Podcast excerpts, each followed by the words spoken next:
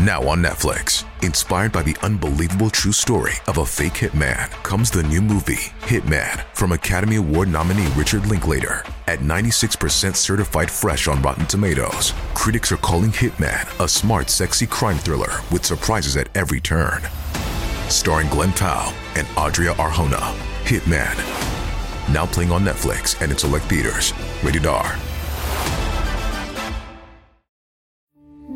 We took brought them to our land. An endless night, ember hot and icy cold. The rage of the earth. We made this curse. Carved it in the blood on our backs. We did not see. We could not, but she did. And in the end, What will I become? Senwa Saga. Hellblade 2. Play it now with Game Pass.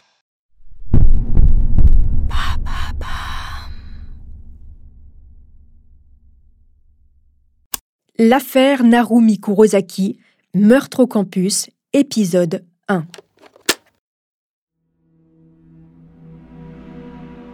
Des yeux rieurs, un sourire radieux et de longs cheveux noirs qui entourent un visage à peine sorti de l'adolescence. C'est l'une des dernières photos prises de Narumi Kurosaki. Un cliché que vous avez peut-être aperçu dans la presse ces derniers jours. Cette jeune japonaise de 21 ans a disparu un soir d'hiver 2016 dans la cité universitaire de Besançon. Son corps n'a jamais été retrouvé. Le procès retentissant de son meurtrier s'est tenu du 29 mars au 12 avril 2022 devant les assises de Besançon. Nicolas Zepeda, 31 ans, chilien, était l'ex-petit ami de Narumi. Pendant cinq ans, il n'a jamais cessé de clamer son innocence. Pourtant, les enquêteurs ont toujours été persuadés de sa culpabilité. Vous écoutez Homicide, je suis Caroline Nogueras.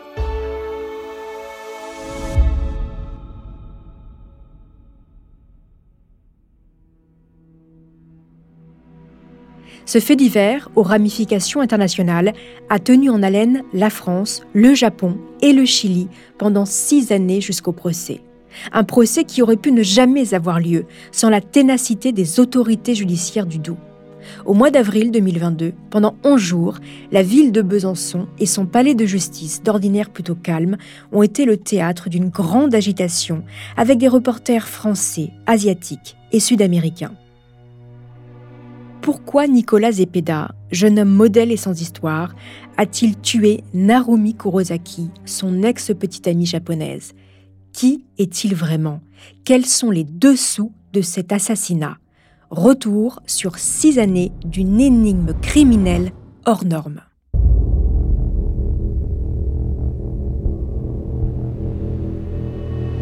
Besançon, dans l'est de la France, près de la frontière suisse. Les hivers y sont rudes, froids et gris. Cette nuit du 4 décembre 2016 n'échappe pas à la règle. Dans le bâtiment Rousseau de la résidence universitaire, tout est calme. Les étudiants sont endormis, jusqu'à ce que des cris terrifiants et un bruit sourd les réveillent. Apeurés, ils se terrent dans leur lit sans oser bouger. Certains, cachés sous leurs draps, s'échangent des SMS comme cette étudiante anglaise qui écrit à une amie. J'ai peur. J'ai entendu un bruit comme si quelqu'un était en train de se faire assassiner. Malgré la peur et la certitude que quelque chose de grave est en train de se produire, aucun des résidents n'appelle la police. Le jour se lève sur la cité universitaire et la vie reprend comme d'habitude. Enfin, presque. L'étudiante de la chambre 106, Narumi Kurosaki, japonaise de 21 ans, arrivée il y a 4 mois à Besançon, ne se présente plus à ses cours de français. Narumi est pourtant une étudiante sérieuse, pas du genre à sécher la fac. Après 10 jours d'absence, un responsable de l'université de Franche-Comté alerte la police. Immédiatement, à la demande de la procureure de Besançon, une enquête est ouverte pour enlèvement et séquestration. Le lendemain de l'annonce de sa disparition, les policiers pénètrent dans la chambre de la jeune femme. C'est une pièce de quelques mètres carrés, plutôt bien rangée. Des cahiers et des livres universitaires sont sur le bureau. Un peu plus de 500 euros en liquide dans un portefeuille et l'ordinateur de Narumi. Il y a aussi son manteau d'hiver, son écharpe et dans son agenda, elle a noté un gala de danse et un voyage avec son petit ami Arthur Del Piccolo. Il n'y a aucune trace de sang, ni même de lutte. Mais à bien y regarder, il manque la valise verte de Narumi, sa couverture, son passeport et son portable. Des empreintes digitales sont relevées dans la pièce afin d'être analysées. La jeune femme s'est évaporée, mais rien ne laisse penser à une disparition volontaire.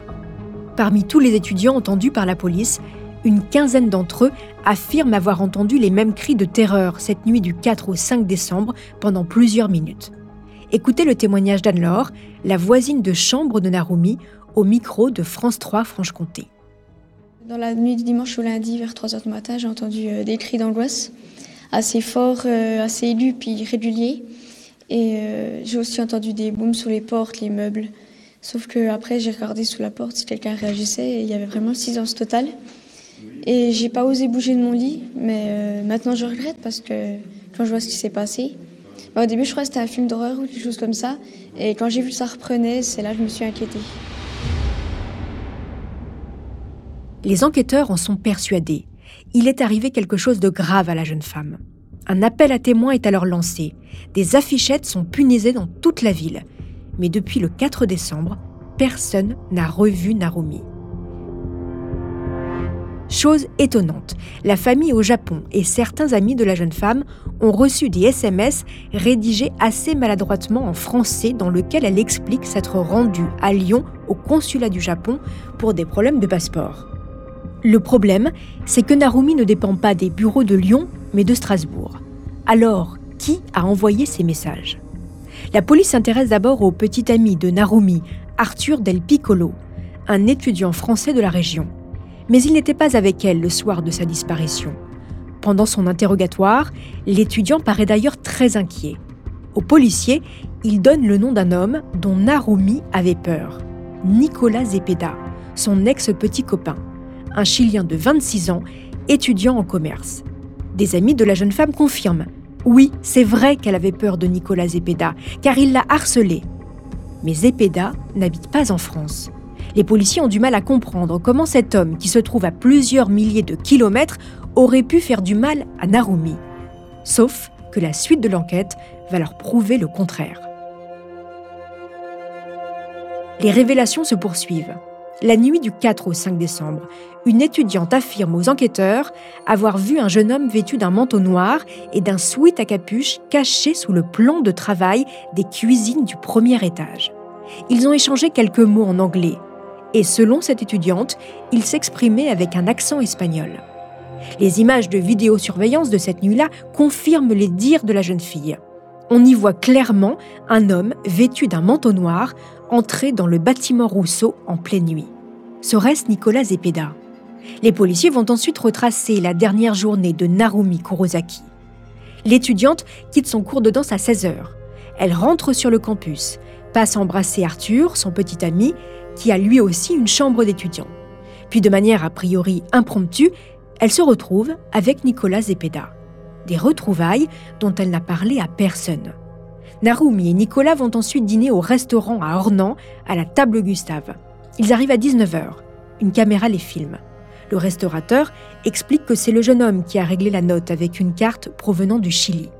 À 22h, les deux étudiants remontent dans la voiture louée par Nicolas Zepeda.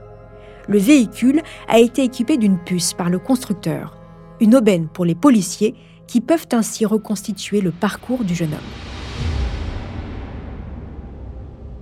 Sur le chemin du retour, à 22h34, la voiture de Nicolas Zepeda est flashée à 70 km/h dans une descente en direction du centre-ville.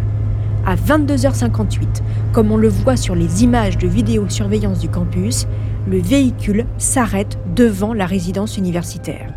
Nicolas et Narumi sortent de la voiture et entrent dans le bâtiment Rousseau. C'est la dernière image de Narumi les enquêteurs peu d'espoir de retrouver la jeune femme vivante.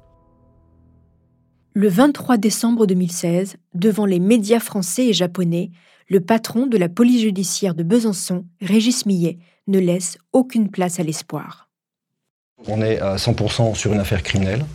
On n'a euh, plus de nouvelles de Narumi depuis euh, le 4 décembre. Donc pour nous, malheureusement, on pense qu'elle est décédée. Dans des circonstances particulières. Nous avons identifié un suspect important, un suspect qui malheureusement ne peut être entendu puisqu'il a quitté le territoire national aujourd'hui. Donc il est en fuite. Il a quitté la France par d'autres pays d'Europe et il est sur un continent euh, autre que le continent européen. Alors qu'une partie des enquêteurs poursuit ses recherches pour retrouver le corps de la jeune femme, d'autres vont creuser dans la vie de Narumi et de Nicolas et tenter de percer les mystères du couple.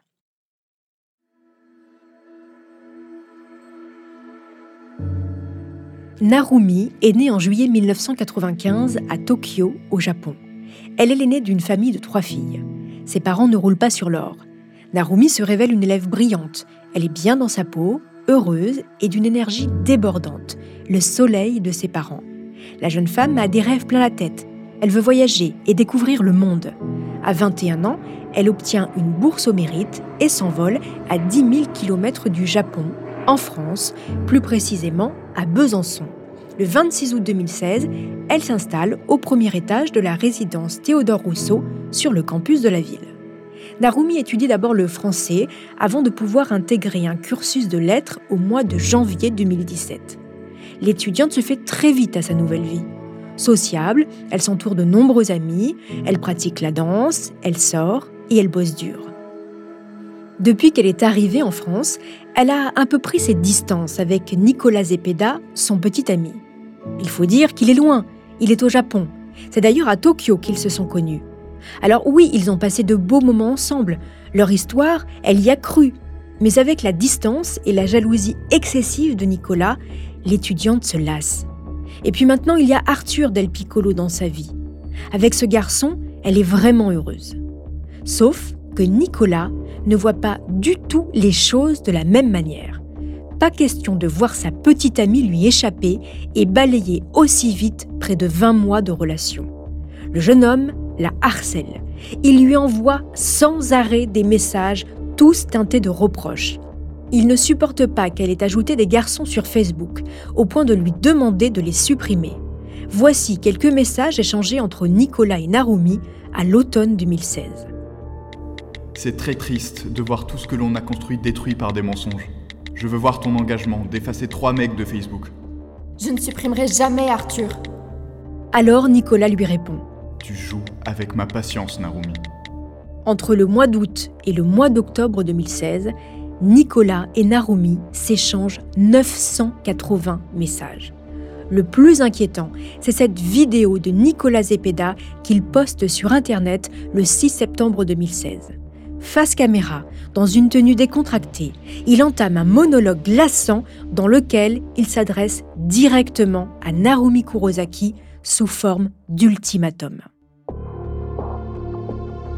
Cette vidéo est une déclaration. Récemment, Narumi s'est mal comporté, ce qui l'oblige à respecter certaines conditions pour sauver cette relation. Bien que je crois que nous devrions vivre d'une autre façon, elle doit montrer que je peux lui faire confiance et payer le prix pour ce qu'elle a fait. Réaliser qu'elle ne peut pas aller à droite, à gauche, faire ce genre d'erreur alors qu'une personne l'aime. Et si elle, si elle peut pas suivre ces conditions pendant deux semaines, deux semaines à partir de maintenant, je mettrai ces conditions à exécution avec effet immédiat. Il stoppe un instant, puis lève deux doigts. Ouais, deux semaines.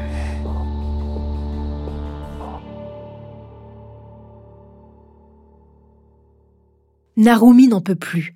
Elle menace Nicolas d'aller voir la police pour qu'il arrête. Après 20 mois de relation, le 6 octobre 2016, elle lui annonce qu'elle met fin à leur histoire.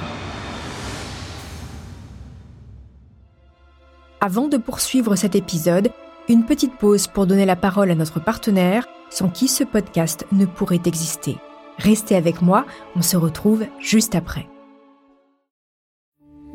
We took it all. We brought them to our land. An endless night. Ember hot and icy cold. The rage of the earth. We made this curse. Carved it in the blood on our backs. We did not see. We could not, but she did. And in the end. What will I become? Senwa Saga. Hellblade 2. Play it now with Game Pass. Le 30 décembre 2016, le nom de Nicolas Zepeda, le suspect numéro 1, est annoncé publiquement. L'affaire fait la une des médias français, japonais et bientôt chiliens. La police française est à ses trousses. Quelques jours après la disparition de Narumi, le jeune homme a quitté la France par des chemins détournés et a rejoint son pays, le Chili. Nicolas Zepeda a-t-il tué Narumi Kurosaki? Et si oui, pour quelle raison?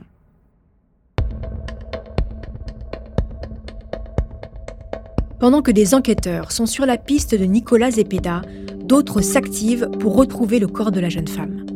En janvier 2017, une grande battue est organisée dans la forêt de Chaux, près de Dole, par les gendarmes. C'est une zone vaste, peuplée d'arbres et de cours d'eau. Des cours d'eau qui sont bien évidemment sondés. Un travail colossal, mais qui ne donne rien. Le corps de Narumi reste introuvable. Par la suite, d'autres recherches seront organisées dans d'autres secteurs, pas moins de 1500 heures au total, en vain. Edwige Roux-Morizot, procureur de la République de Besançon. De très nombreux moyens sont actuellement déployés, tant pour retrouver le corps de la jeune fille que pour faire toute la lumière sur les circonstances de ce crime. Mais les éléments de l'enquête nous font dire que même si on n'a pas retrouvé le corps, euh, il est extrêmement vraisemblable. C'est la seule hypothèse que, que, l'on retient. C'est malheureusement que cette jeune femme euh, est morte. Les enquêteurs sont persuadés que le corps de la jeune femme a été immergé dans la rivière du Doubs, près de Dole. Or, tous les corps ne remontent pas à la surface. Et dans ce cas, il ne sera peut-être jamais retrouvé. En parallèle de ces recherches, les enquêteurs veulent comprendre la personnalité du principal suspect. Qui est-il? Pourquoi aurait-il tué Narumi Kurosaki? L'enfance de Nicolas Umberto Zepeda Contreras, de son nom complet, ne ressemble pas vraiment à celle de Narumi Kurosaki. Né à Santiago, dans la capitale du Chili, en décembre 1990, il grandit dans le sud du pays avec ses deux sœurs jumelles au sein d'une famille aisée. Son père, Umberto, est l'un des dirigeants de l'opérateur téléphonique mobile Movistar. Sa mère, Annaluz, travaille pour un sénateur et elle est employée au service des ressources humaines de la ville de Serena. La famille dispose de nombreuses propriétés dans le pays. Nicolas démarre un cursus de gestion au Chili. Le jeune homme est bourré de talent. Brillant intellectuellement, curieux, doué en informatique, également doté d'une jolie plume, il écrit, il aime la musique, il aime beaucoup voyager, c'est le fils prodige. En octobre 2014, Nicolas s'envole pour le Japon afin de poursuivre ses études de commerce pendant un an. À l'université de Tsukuba, l'une des meilleures du pays, il se fait rapidement des amis. Il organise même des soirées latino avec d'autres étudiants sud-américains. C'est ici qu'il fait la rencontre de la jeune Narumi. Ils entament une relation amoureuse en février 2015. À en croire les photos publiées sur les réseaux sociaux, ils ont l'air heureux. On les voit tour à tour en balade à vélo, sourire aux lèvres, au ski, sur un marché. Pour Nicolas, aucun doute, Narumi est la femme de sa vie. Alors en octobre 2015, il la présente à sa famille au Chili. À la fin de son année universitaire, Nicolas quitte le Japon pour rentrer dans son pays. Mais l'éloignement avec sa petite amie est trop difficile. Dès le mois d'avril 2016, il retourne à Tokyo avec la ferme intention d'y trouver un travail. Il s'installe dans le studio de Narumi, mais la relation du couple s'effrite. Nicolas s'ennuie, il n'a pas de travail et tourne en rond dans l'appartement. Il se sent délaissé par sa petite amie. Le couple se dispute souvent Narumi, elle, est prise à l'université de Besançon. Elle quitte donc le Japon à l'été 2016, laissant Nicolas seul. La jeune étudiante japonaise s'acclimate à son nouvel environnement et se fait de nombreux amis. Elle ne supporte plus la jalousie de Nicolas qui la harcèle. Lorsqu'elle lui annonce la rupture en octobre 2016, Nicolas s'écroule au point de se faire interner dans une clinique spécialisée pour les troubles du comportement au Chili. Une fois sorti, il n'a plus qu'une seule obsession, rejoindre Narumi en France. Revenons maintenant sur le terrain de l'enquête quelques jours après la disparition de Narumi Kurosaki. Les policiers français avancent rapidement dans leurs recherches et les preuves accablantes contre le jeune homme ne cessent de s'accumuler. Grâce aux exploitations des données de la puce GPS de sa voiture de location, celle de son téléphone portable et de sa carte bancaire, le parcours du Chilien, les quelques jours qui ont précédé le 4 décembre 2016, est entièrement reconstitué. Pour les enquêteurs, la préméditation du meurtre ne fait aucun doute. Voici donc ce que Nicolas Zepeda a fait. Le mercredi 29 novembre 2016, il arrive à l'aéroport de Genève après une escale à Madrid. Le lendemain, il voyage dans un autocar jusqu'à Dijon où il récupère une voiture de location réservée deux semaines plus tôt. Le jeudi 1er décembre, toujours à Dijon, il se rend dans un hypermarché du centre commercial de la Toison d'Or où il achète un bidon de 5 litres de combustible pour chauffage d'appoint, une boîte d'allumettes et un pulvérisateur de détergent au chlore. Puis il passe une demi-journée à arpenter des sentiers de la vaste forêt de Chaux à l'est de la ville de Dole. Entre le 1er et le 4 décembre, il fait chaque jour l'aller-retour vers Besançon. Les antennes GPS enregistrent des déplacements près de la résidence universitaire et du centre de linguistique où étudie Narumi. Le vendredi 2 décembre, deux étudiantes échangent quelques mots avec lui au sein même de la résidence étudiante. Après avoir dîné avec Narumi le dimanche 4 décembre, Zepeda se rend avec elle dans sa résidence universitaire. Sa voiture ne bougera plus du parking jusqu'au mardi 6 décembre. Ce qui fait dire avec certitude aux policiers que Nicolas Zepeda était avec Narumi la nuit où les cris ont été entendus.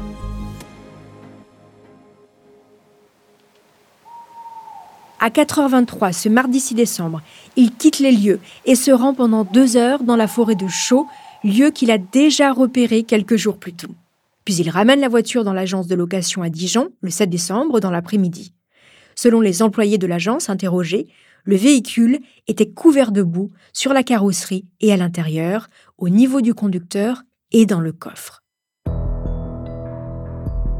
Nicolas Zepeda achète ensuite un billet de bus pour se rendre à Genève. Il prend un avion jusqu'à Barcelone. Pendant cinq jours, il reste chez son cousin Juan Felipe Ramirez, à qui il a expliqué être venu en Europe pour assister à une conférence à Genève. Le lundi 12 décembre, une semaine après la disparition de Narumi, il se rend à nouveau à Genève pour reprendre un vol vers Santiago du Chili avec escale à Madrid. Rentré au Chili le 13 décembre, il retourne tranquillement dans son bel appartement de la commune aisée de Las Condes, près de Santiago. Mais le 30 décembre, le jour où les policiers français annoncent publiquement qu'il est le suspect numéro 1 dans la disparition de Narumi, Zepeda se rend de son propre chef dans un commissariat de sa ville pour être auditionné. D'abord, il nie être venu en France, mais il consent que le départ du Japon de Narumi a créé une situation inconfortable dans son couple. Et il déclare très précisément J'étais en couple avec Narumi pendant 19 mois et 16 jours, du samedi 21 février 2015 au 6 octobre 2016. Cette précision étonnante explique à quel point la relation qu'il entretenait avec la victime était importante à ses yeux. Quelques jours plus tard, à nouveau auditionné, il change de version. Oui, il s'est bien rendu en France et il a bien croisé son ex tout à fait par hasard sur le campus de Besançon. Puis ils sont allés dîner au restaurant. Il a ensuite passé la nuit avec son ex ce 4 décembre 2016. Ils ont eu des rapports. C'est tout. Sa disparition, il n'a rien à voir là-dedans. En France, les choses s'accélèrent un mandat d'arrêt international est émis contre Nicolas Zepeda. Nicolas s'inquiète. Alors il consulte un grand cabinet d'avocats à Santiago. Les juristes sont plutôt rassurants. Pas de souci, il n'existe pas de mesure d'extradition entre les deux pays. De quoi apaiser le jeune homme, qui se confie à son cousin, Juan Felipe, celui qui habite à Barcelone. Nicolas lui dit de ne pas croire à tout ce qu'on entend sur lui, et d'ajouter La famille doit s'entraider dans ces moments compliqués. Nicolas serait-il en train de menacer son cousin? Juan Felipe commence à se poser de sérieuses questions sur lui. D'abord, son cousin lui a menti. Quand il est venu le voir, Nicolas lui a dit qu'il venait pour une conférence à Genève. Et il lui a demandé de ne rien dire à personne sur sa venue en Europe. Et puis, il a trouvé son cousin étrange, pas comme d'habitude. Il ne peut plus garder ça pour lui. De son propre chef, Juan Felipe se rend dans les bureaux d'Interpol. Il explique aux enquêteurs que Nicolas lui a posé des questions sur la mort par asphyxie. Il a également parlé de Narumi au passé. Narumi aimait beaucoup la mère, lui a-t-il confié. En attendant, Nicolas Zepeda, d'habitude si prolixe sur les réseaux sociaux, ne fait plus aucune apparition ni aucun commentaire. Il quitte son appartement de la capitale pour éviter de se faire harceler par les médias et part à 400 km de là, à la Serena. Lors d'une nouvelle audition, il explique que les cris entendus par les autres étudiants la nuit du 4 décembre sont liés à ses ébats sexuels avec Narumi. Sauf que les résidents du campus interrogés, rappelez-vous, ont parlé de cris de terreur. Nicolas Zepeda ajoute qu'après leurs ébats, Narumi aurait été prise de remords, avouant à Nicolas être en couple avec Arthur Del Piccolo. Elle lui aurait alors demandé de repartir. Si les caméras de surveillance ne l'ont pas vu ce soir-là, c'est parce qu'il est parti par l'issue de secours, qui n'est pas couverte par les caméras. Puis, il aurait erré dans le centre-ville de Besançon, sans son téléphone perdu plus tôt dans un buisson. Évidemment, le scénario des policiers est complètement différent.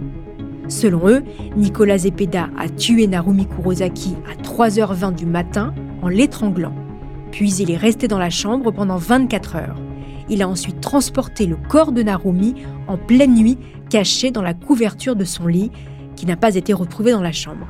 Il est sorti par l'issue de secours en face de la chambre 106. Il a chargé le corps dans sa voiture, puis à 4h20 du matin, l'a déposé dans une zone boisée du Jura ou bien dans la rivière du Bourg. Sa voiture est géolocalisée dans le secteur de Dole au petit matin. Pour ne pas éveiller les soupçons, à la place de Narumi, il envoie des SMS rassurants aux proches de la jeune femme. Sauf à Arthur Del Piccolo, son petit ami, qui reçoit ce mail étrange. Je voulais te le dire en face, mais j'en peux plus. J'ai rencontré un autre garçon. Pour Arthur, c'est incompréhensible. La veille encore, tout allait bien entre eux. Ce type de message, ce n'est pas le genre de Narumi. Elle est froide et ne s'exprime pas comme d'habitude. Arthur a des doutes. Et si quelqu'un d'autre écrivait ces messages? Il se rend alors à la cité U et tape à la porte 106. Inquiet, il supplie le gardien d'ouvrir la porte de la chambre, mais ce dernier refuse. Selon le procureur, au même moment, Nicolas Zepeda serait juste de l'autre côté. En entendant Arthur, il lui envoie un nouvel SMS où il indique à la place de Narumi être en ville. Arthur fait donc demi-tour. La suite, on la connaît. Dans les messages envoyés depuis le numéro de portable de Narumi, elle annonce partir à Lyon pour des problèmes de passeport. Un billet est en effet pris à son nom, mais évidemment, la jeune japonaise ne sera vue par aucun des voyageurs. Pendant neuf jours, des SMS et des emails, soi-disant envoyés par Narumi, vont être reçus par sa famille au Japon et par ses amis.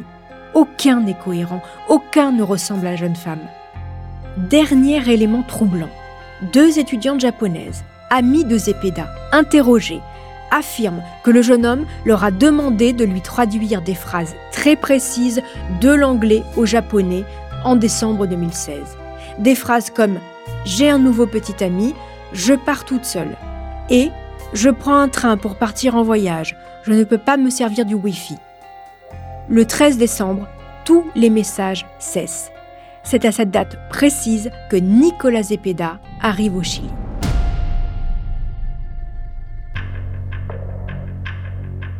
Les policiers n'ont donc aucun doute sur la culpabilité du jeune homme. Il est l'auteur de tous les SMS envoyés depuis le portable de Narumi. Pour eux, il a tué Narumi. C'est un féminicide avec préméditation sur fond de jalousie maladive. Reste à faire extrader Nicolas Zepeda en France et le renvoyer devant les assises. Et c'est là que le bas blesse. Car le Chili n'a aucun accord en la matière avec l'Hexagone. C'est donc un long combat judiciaire et diplomatique semé d'embûches qui se prépare.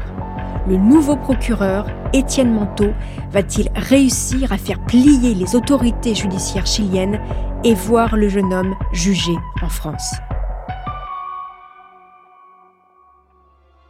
Avant de poursuivre cet épisode, une petite pause pour donner la parole à notre partenaire, sans qui ce podcast ne pourrait exister. Restez avec moi, on se retrouve juste après.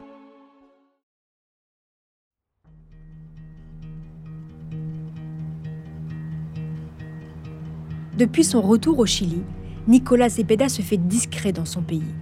Il se sait traqué par les autorités judiciaires françaises. Le 23 décembre 2016, Interpol a émis un mandat d'arrêt international contre lui. Les polices de tous les pays connaissent son visage et son nom. S'il quitte le territoire chilien, il prend le risque d'être arrêté. Quant au Chili, il refuse d'extrader ses ressortissants vers la France. Les marges de manœuvre de la justice française sont donc minces, voire inexistantes. Pourtant, contre toute attente, le 14 février 2017, la Cour suprême chilienne accepte d'entendre à nouveau Nicolas Zepeda. Écoutez le reportage de France 3 Franche-Comté le 15 février 2017.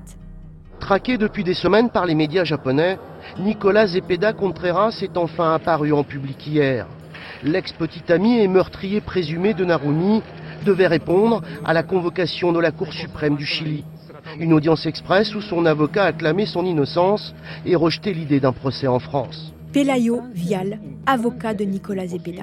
En France, il est impossible d'assumer physiquement et économiquement la défense de mon client. Et s'il doit y avoir une procédure, c'est ici au Chili qu'elle doit avoir lieu.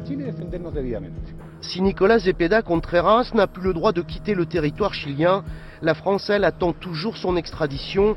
Pour la police judiciaire, cet homme de 26 ans issu de la grande bourgeoisie chilienne reste le suspect numéro un dans cette affaire puisqu'il était à Besançon lorsque la jeune étudiante japonaise a disparu. L'interrogatoire tant attendu du suspect ne donne rien. Il concède avoir passé la soirée avec Narumi et avoir eu un rapport sexuel avec elle, mais il clame toujours son innocence et ressort libre du tribunal. Malgré les recherches considérables pour retrouver le corps de Narumi Kurosaki, cela n'a rien donné, ce qui laisse penser au juge chilien que l'enquête des Français est un peu faible.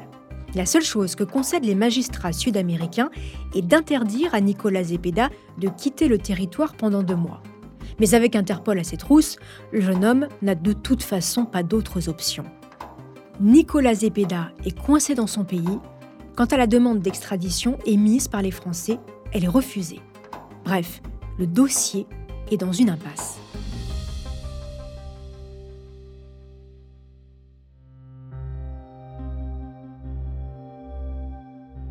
Fin 2018, deux ans se sont écoulés depuis la mort de Narumi Kurosaki.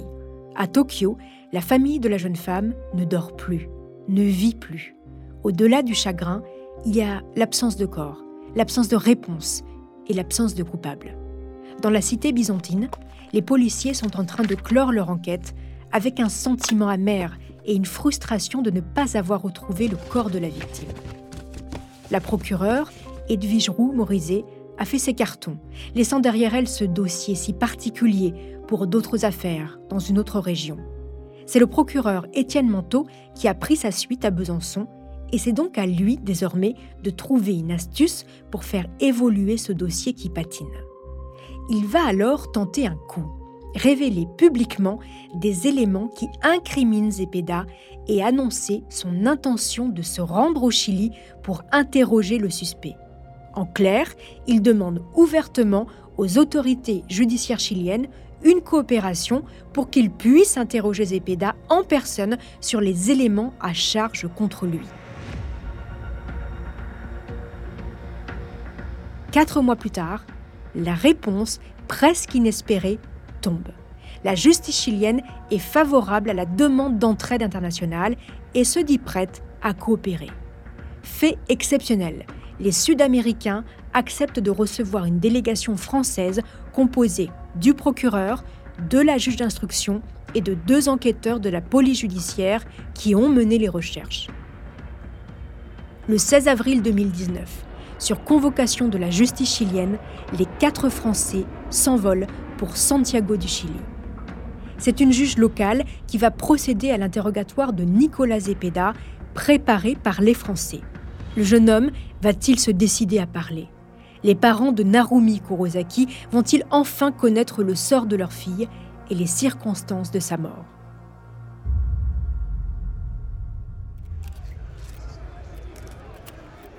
Le 18 avril 2019, devant le palais de justice de Santiago, c'est une cohue de journalistes japonais, chiliens et français qui attend le jeune homme. Entouré de ses brillants avocats, Nicolas Zepeda arrive enfin. Chemise claire et pantalon de costume, le suspect avance d'un pas déterminé, prêt à faire face à la juge d'instruction chilienne et à la délégation française. Mais face au mur de questions, près d'une centaine, Nicolas Zepeda oppose son droit au silence, le pire des scénarios. Même si cet interrogatoire n'a rien donné, le procureur Étienne Manteau est intimement convaincu que sa stratégie peut porter ses fruits. Les juges chiliens vont-ils accepter l'extradition de leurs ressortissants?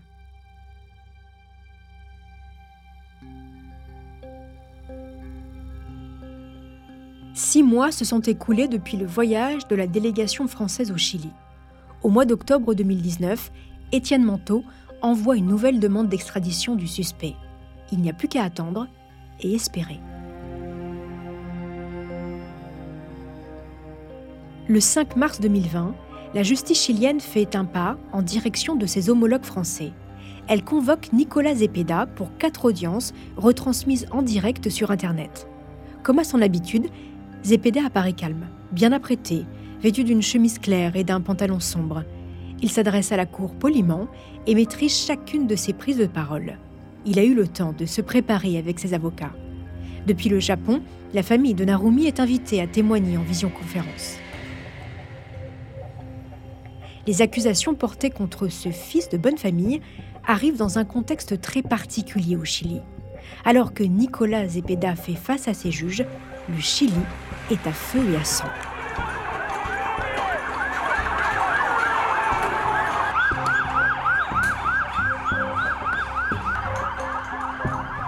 Les classes populaires descendent par milliers dans la rue. Une haine s'est installée contre les milieux privilégiés. Les manifestations s'enchaînent avec son lot de victimes. Dans cette lutte des classes, Nicolas Zepeda représente le nanti, pas le genre de personne que le peuple a l'intention de protéger à ce moment-là. Est-ce un hasard si le 2 avril 2020, trois ans et demi après la disparition de Narumi Kurosaki, la procédure d'extradition est enfin acceptée par les juges chiliens? Toujours est-il qu'en France, on savoure cette première victoire. Nicolas Zepeda sera bien jugé devant les assises du Doubs. Désormais, plus rien ne peut donc empêcher l'extradition de Nicolas Zepeda vers la France. Le jeune Chilien, âgé de 29 ans, soupçonné de l'assassinat de sa petite amie japonaise, va devoir s'expliquer devant les juges français. Maître Sylvie Gallet avocate de la famille de Narumi Kurosaki. de ce dossier et c'est enfin quelque chose qui euh, va permettre de nouvelles investigations ici en France. Hier, la décision de la Cour suprême du Chili a donné un grand coup d'accélérateur à cette procédure qui patinait depuis 4 ans au terme d'un incroyable marathon judiciaire sur trois continents. Un succès pour le procureur de la République de Besançon qui s'était même déplacé à Santiago. Étienne Manteau, procureur de la République de Besançon. Je suis très, impressionné par l'efficacité avec laquelle cette Cour suprême a statué. Je, tiens vraiment à rendre un, vibrant hommage à ces, magistrats pour, pour, leur indépendance d'esprit. Euh, aucune considération politique n'est intervenue, ils, n'ont fait que du droit et se sont basés sur euh, notre dossier et la solidité des preuves qui avaient été accumulées. Malgré cette victoire inespérée, un événement international va à nouveau compromettre l'arrivée du Chilien en France et la tenue de son procès. Françaises, Français, mes chers compatriotes, jeudi soir, je me suis adressé à vous pour évoquer la crise sanitaire que traverse notre pays. L'épidémie de Covid-19 était peut-être pour certains d'entre vous une idée lointaine. Elle est devenue une réalité, immédiate, pressante. Les crèches, les écoles, les collèges, les lycées, les universités sont fermés depuis ce jour.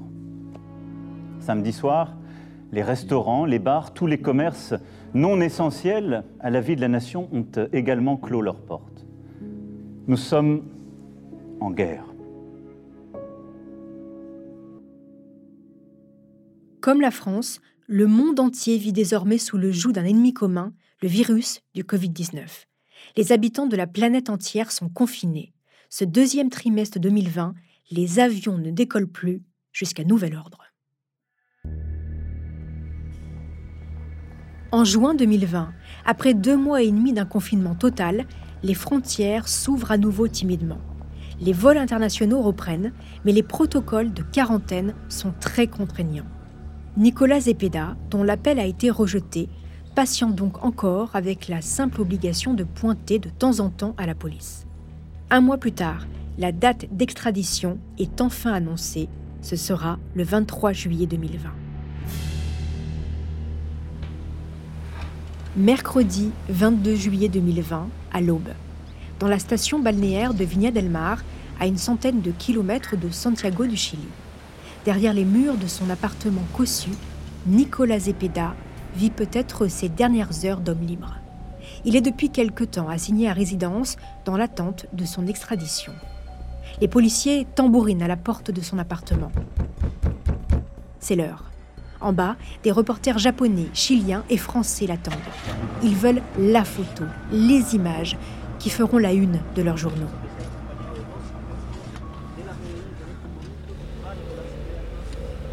Le véhicule de police, avec à son bord Nicolas Zepeda, file vers l'aéroport de Santiago du Chili. Masque sur le visage, capuche remontée sur la tête, comme à son habitude, Nicolas Zepeda semble décontracté, comme si toute cette histoire ne le concernait pas. Il est 14h55 heure locale, lorsque le vol Air France AF401 décolle en direction de Paris-Charles de Gaulle avec à son bord le jeune Chilien. Après 16 heures de voyage, le voilà enfin sur le sol français. « 24 juillet 2020, 16h40. C'est un convoi aux vitraux teintés qui tente de se frayer un chemin dans la cour du palais de justice de Besançon. Une dizaine de policiers, certains cagoulés et armés jusqu'aux dents, protègent le véhicule qui transporte Nicolas Zepeda le jeune homme est accueilli par les huées des badauds venus en nombre. La scène est sidérante.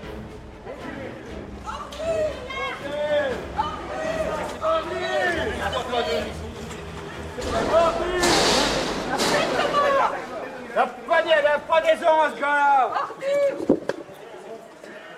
Il faut remettre la peine de mort Le suspect est présenté à Marjolaine Poinsard, la juge d'instruction, mais il refuse de répondre à la moindre question au prétexte d'une grande fatigue après un long voyage. La magistrate lui annonce officiellement sa mise en examen. Il tente d'échapper à la prison, proposant d'être placé sous contrôle judiciaire et de loger dans un Airbnb à Paris. Mais pour la juge, il en est hors de question. Le Sud-Américain est emmené à la prison de Besançon où il va passer sa première nuit derrière les barreaux.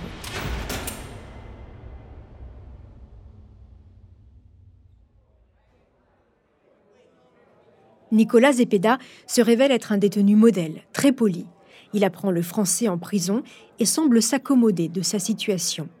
Isolé dans une pièce de 9 mètres carrés, il ne côtoie aucun autre détenu et n'a le droit qu'à une promenade quotidienne. Ses demandes de remise en liberté sont systématiquement refusées. Alors pendant un an et demi, il va attendre la tenue de son procès. Les expertises psychologiques révèlent un jeune homme tout à fait normal et sans trouble mental. Mais il est manipulateur et séducteur, avec une haute estime de lui, et serait, selon les psychiatres et psychologues qui l'ont rencontré, dans le contrôle permanent. Marjolaine Poinsard, la juge d'instruction, le convoque à plusieurs reprises. Jamais il ne reconnaîtra la moindre implication dans le meurtre de Narumi Kurosaki. Pour la famille de Narumi au Japon, l'attitude du jeune homme est insupportable. Par la voix de leur avocate, elle le supplie de parler, mais rien n'y fait. Pour tenter de le déstabiliser, en octobre 2021, il est même interrogé directement sur le campus de l'université et dans la chambre 106 de Narumi Kurosaki qui n'a pas bougé. Mais le jeune homme est imperturbable. Malgré l'absence de corps et d'aveu, Nicolas Zepeda est renvoyé devant les assises du Doubs pour l'assassinat de Narumi Kurosaki. C'est un procès totalement hors norme qui se prépare. 11 jours d'audience, 5 langues, une retransmission en direct au Japon et au Chili, des interprètes espagnols et japonais, des témoins aux antipodes de la planète, des décalages horaires à gérer et une salle entière dédiée aux médias. Nicolas Zepeda risque la réclusion criminelle à perpétuité. Comment va-t-il se comporter devant la cour, devant la mère de Narumi et l'une de ses sœurs, mais aussi devant ses propres parents qui vont assister à tout le procès? Va-t-il avouer le crime? Les proches de Narumi Kurosaki vont-ils enfin savoir ce qui est arrivé à la jeune femme de 21 ans? Dans le prochain épisode, avec mon invité Sarah Rebout, journaliste de France 3 Franche-Comté, qui a assisté à tout le procès, nous allons vous faire vivre les coulisses de ces audiences hors normes et revenir sur les temps forts de cet événement.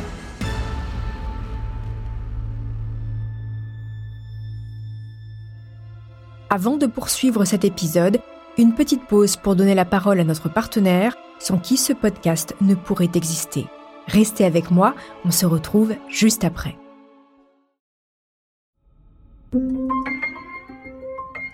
Pour assurer sa défense, le jeune homme s'est offert les services d'une avocate parisienne de renom, Jacqueline Lafont, connue pour avoir notamment défendu Alexandre Benalla et Nicolas Sarkozy.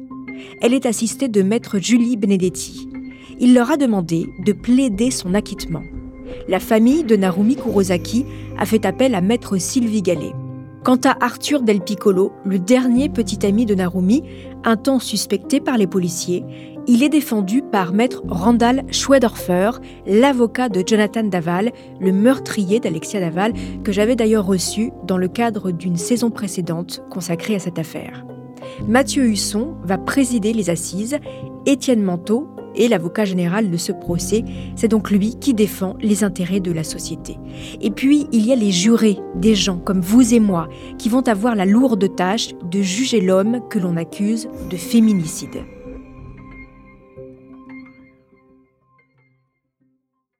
Pour nous faire revivre ce procès hors norme, j'ai invité Sarah Rebout. Elle est journaliste pour France 3 Franche-Comté. Elle a assisté aux 11 jours d'assises et a relaté chaque jour dans des articles sur le web les audiences en détail.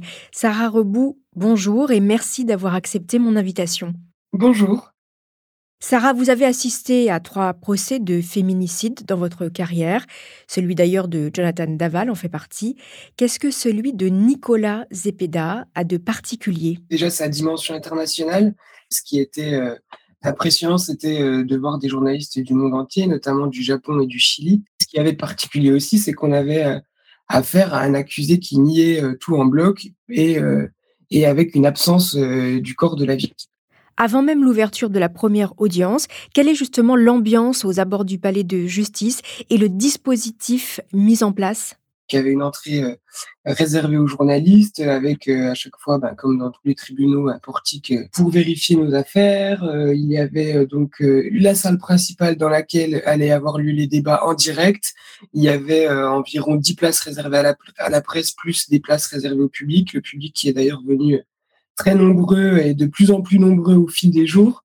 Il y avait euh, trois interprètes euh, pour euh, Nicolas Zepeda, donc qui traduisait en direct de l'espagnol au français, et il y avait aussi trois interprètes qui traduisaient en japonais pour que la famille de la victime, donc sa mère et la mère et la sœur de Narumi Kurosaki qui étaient sur place, puissent également comprendre tout ce qui se passait. Comment se présente Nicolas Zepeda? On rappelle qu'il vient de passer un an et demi derrière les barreaux à l'isolement. Quelle est son attitude dès les premières heures du procès? Alors, son attitude, elle est assez euh, intrigante. Il est toujours apparu sur les, images euh, qu'on a vues de lui euh, habillé, voilà, en costume ou en tout cas assez classe, on va dire. Mais on s'attendait à voir, après deux ans de détention dans un pays qu'il ne connaît pas, en isolement total des autres détenus, euh, on s'attendait à voir quelqu'un, je sais pas, peut-être euh, qui avait maigri. Euh, moi, j'ai pas vu de différence entre entre le moment où il était au Chili et ce moment-là. Et on s'est fait la remarque avec plusieurs journalistes d'ailleurs, se dire, bah en fait, qu'il n'avait pas pas changé physiquement. Mmh. Et il avait l'air physiquement, en tout cas, de se porter plutôt bien, alors qu'on sait que ça que sa, sa détention est, quand même assez rude. Alors le premier jour du procès est justement consacré à la personnalité de Nicolas Zepeda. Ses parents sont appelés à témoigner à la barre et ils défendent farouchement l'innocence de leur fils. Quel portrait dépeignent-ils de ce jeune homme? On a tout de suite commencé du coup avec ce portrait de Nicolas Zepeda fait par son père notamment et sa mère qui étaient, euh, qui étaient sur place. Il y a aussi deux lettres qui ont été lues. C'est des lettres qui ont été écrites par les sœurs jumelles de Nicolas Zepeda. Clairement, euh, au premier jour du procès, à la fin de la journée, on est sur euh, un portrait d'un accusé, d'un enfant prodige, Ouais, voilà, d'un accusé à tort qui est victime d'une erreur judiciaire, qui est un camarade euh, et un ami euh, exceptionnel, qui est un fils exceptionnel, qui a toujours tout fait pour euh, ses sœurs, qui était quelqu'un de qui ne s'est jamais énervé, qu'on n'a jamais vu en colère. Mmh. Et certainement très troublant quand on sait le, caractère manipulateur, jaloux et possessif dépeint pendant les, les six années d'instruction. Tous les jours amène son lot d'éléments à charge justement contre le jeune homme, mais lui reste dans sa ligne de défense. Je pense notamment au témoignage du policier, le chef de l'enquête David Borm, que vous racontez dans l'un de vos articles. Pouvez-vous nous raconter des exemples de ce qu'il raconte justement sur le début de l'enquête? Alors, euh, c'était très intéressant cette déposition de l'enquêteur David Bourne, qui d'ailleurs était le, même enquêteur sur, euh, sur l'affaire de Jonathan Daval. Hein. Il, va raconter chronologiquement l'enquête depuis le début, euh, où les amis de Narumi Kurosaki sont venus au commissariat pour, euh, pour bah, expliquer qu'ils étaient très inquiets, qu'ils n'avaient plus de nouvelles, jusqu'à euh, en fait jusqu'à la, demande d'extradition, en tout cas jusqu'aux auditions de, Nicolas Zepeda. Là, ça a été un moment assez fort pendant le procès puisqu'il a repris tous les témoignages des étudiants qui ont entendu les cris survenus la nuit de la disparition de la victime. Il reprend cette phrase marquante hein, qui est dite par une étudiante qui dit on dirait que quelqu'un est en train de se faire assassiner il explique toutes les démarches qui ont été faites dans la chambre de la victime. Euh, il est revenu aussi euh, bah, sur le cas d'Arthur Del Piccolo, qui est le petit ami de Narumi Kurosaki au moment de sa, disparition. Euh, c'est ce garçon-là qui est venu avec les enquêteurs. Dans les temps forts du procès, il y a aussi ce sixième jour où la maman de Narumi, Précisons donc qu'elle est venue en France avec l'une de ses filles, qu'elle est divorcée. Eh bien, cette maman qui vient à la barre raconter qui était Narumi. Nos confrères du Monde ont même titré Une mère et 3h30 de douleur. Vous-même, dans vos articles, vous racontez le témoignage déchirant de cette mère qui serre contre son cœur la photo de sa fille. Que retenez-vous, Sarah, de ce témoignage poignant? La douleur, hein, c'était bouleversant, clairement. Euh, c'était une souffrance. Euh, moi, j'ai dit que la souffrance avait inondé la cour en ce septième jour de procès. C'était, c'était poignant. C'était, enfin, en fait, on, la famille est dévastée. Ça fait cinq ans qu'ils, n'arrive, qu'elle n'arrive pas à se reconstruire, puisque évidemment, ils n'ont aucune idée de savoir euh, où se trouve Narumi Kurosaki. En fait, on a vu une, une petite, une petite dame s'avancer à la barre totalement défaite. Hein. On, s'est demandé au début si elle allait réussir à parler, en fait. Qu'est-ce qu'elle raconte? Bah, Elle explique que, bah, que Nicolas Zepeda était quelqu'un qui allait jusqu'au bout quand il avait envie de, de, quelque chose. Euh, elle raconte aussi la pression qu'il mettait sur la, la famille. La sœur aussi, la sœur de Narumi Kurosaki, euh, dit euh, Quand j'ai réalisé que ma sœur avait vraiment disparu, j'ai tout de suite pensé à Nicolas Zepeda. Parce qu'il faut préciser une chose, c'est que Zepeda a vécu au Japon dans un studio avec Narumi et donc il voyait très régulièrement euh, la mère et les sœurs de Narumi. Pendant plusieurs mois, euh, il y a eu euh, une vie de couple sous le même toit, dans l'appartement d'ailleurs qui était loué bah, pour les études de, Narumi. La mère d'ailleurs de Narumi Kurosaki explique que bah, en fait, elle n'était pas elle n'était pas trop d'accord pour que Nicolas Zepeda vienne vivre ici, puisque c'était un tout petit appartement euh, d'étudiante. Euh, enfin voilà, on comprend rapidement que euh, la mère de la victime voit, voit un malaise dans cette relation et elle explique aussi tout ce que sa fille lui a dit et lui a rapporté, puisqu'apparemment elles étaient très proches. Et la mère de Narumi nous explique ces échanges qu'elle a eus avec sa fille, qui lui explique une fois à Besançon, ça y est, j'ai réussi à le quitter. Ah ben en fait euh, non, euh, retour à la case départ, il me fait trop de peine, il est trop malheureux, euh, il me fait pitié. Est-ce qu'elle est sous emprise, Narumi? Selon les, psychologues qu'on a entendus le dernier jour du procès, Nicolas Zepeda est quelqu'un qui a une, grande propension à la manipulation, donc on peut considérer que, qu'en tout cas, Narumi était prise au piège Mmh. de, du chantage affectif, j'imagine que, que Nicolas Zepeda était capable de, de lui faire. Quoi. Alors pendant ces 3h30 de témoignages à la barre, quelle est l'attitude de Nicolas Zepeda? Regarde-t-il la mère de Narumi? Nicolas Zepeda, il regarde à chaque fois tous les interlocuteurs. Comme s'il était spectateur, en fait. Euh, si c'est le président Mathieu Husson qui parle, il se tourne, il regarde le président de manière très attentive. Si c'est la mère de Narumi, il la regarde de manière très attentive. Parfois, il prenait des notes, euh, notamment pendant la déposition de l'enquêteur David Borne. Face à l'évidence, Zepeda continue à nier et au huitième jour du procès, son avocate, maître Jacqueline Lafont, l'exhorte à parler. Mais il continue à nier farouchement être impliqué dans la mort de Narumi, au point, vous racontez dans un article, de s'emporter, pour la première fois d'ailleurs. Pourquoi, d'après vous, ce changement d'attitude? Bah, Je pense qu'à ce moment-là, il s'emporte parce qu'il est surpris de, de la question de son avocate. Et d'ailleurs, elle le dira euh, au moment de sa plaidoirie le, dixième jour. Elle a vu euh, dans ses yeux le questionnement. En fait, il, ne comprenait pas, je pense, pourquoi sa propre avocate employait en tout cas la, même stratégie que le reste de l'accusation. À la fin du procès vient donc le temps des, plaidoiries et justement il y a un temps fort où l'avocate de Zepeda, maître Jacqueline Lafont, fait euh, comprendre par son discours qu'elle est quelque part condamnée à défendre Nicolas Zepeda. Ce sont des termes qui en disent long hein, quand même sur l'évidence de la culpabilité du jeune homme et je rappelle quand même euh, que euh, Zepeda a chargé euh, ses avocates de plaider l'acquittement. Là on en est loin. Racontez-nous, Sarah. Alors oui, effectivement, le, le, dixième jour et la plaidoirie de, de Maître Lafont, elle, elle, est assez intéressante et, et, étonnante, en tout cas du point de vue de la presse euh, au moment où on l'entend. Et elle dit aussi une phrase qui est intéressante, elle dit être avocate, c'est parler à la place de celui qui, comme Nicolas, au lieu de se défendre, s'englue. Mm. Quand on défend un homme que tout accable et qui s'accable. Donc sa marge de manœuvre, c'est la préméditation finalement. Il faut supprimer la préméditation pour limiter la peine. Oui, il y a ça. Alors le problème pour elle, pour la défense, c'est que même s'il si n'y avait pas eu de préméditation admise, en tout cas euh, évaluée par, euh, par le, le, les jurés, de toute façon, euh, il y a une circonstance aggravante en France, c'est meurtre sur conjoint ou ex-conjoint, qui équivaut de toute façon à une préméditation. Hmm.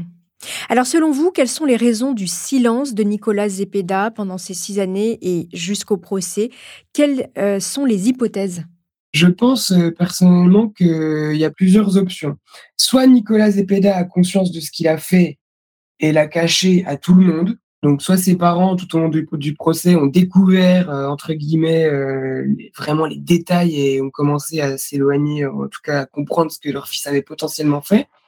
Soit il l'a dit à ses parents, ce qu'il avait fait ces derniers le couvrent. Mmh ce qui est une option euh, aussi, euh, parce que l'attitude des parents a été euh, signalée d'ailleurs pendant le procès, notamment par Étienne Manteau, l'avocat général. À chaque interruption de séance, les parents allaient parler avec Nicolas Zepeda. Et d'ailleurs, dans la plaidoirie d'Étienne Manteau, c'était intéressant puisqu'il a repris une phrase, c'était les parents viennent à chaque interruption remobiliser leur fils comme pendant un combat de boxe. Mmh et la troisième thèse, euh, ce serait bah, potentiellement un déni, euh, un déni total de ce qu'il a fait, enfin qu'il refuse même de s'avouer euh, ce qu'il a pu faire. Quoi. Mmh Une sorte d'amnésie de ce qu'il aurait fait. Vous avez posé sur votre fil Twitter des questions aux Chiliens qui vous ont suivi euh, en nombre euh, lors de ce procès. Vous vous demandez si euh, justement Nicolas Zepeda aurait été jugé coupable dans son pays. La réponse est étonnante. Est-ce que vous pouvez nous en parler?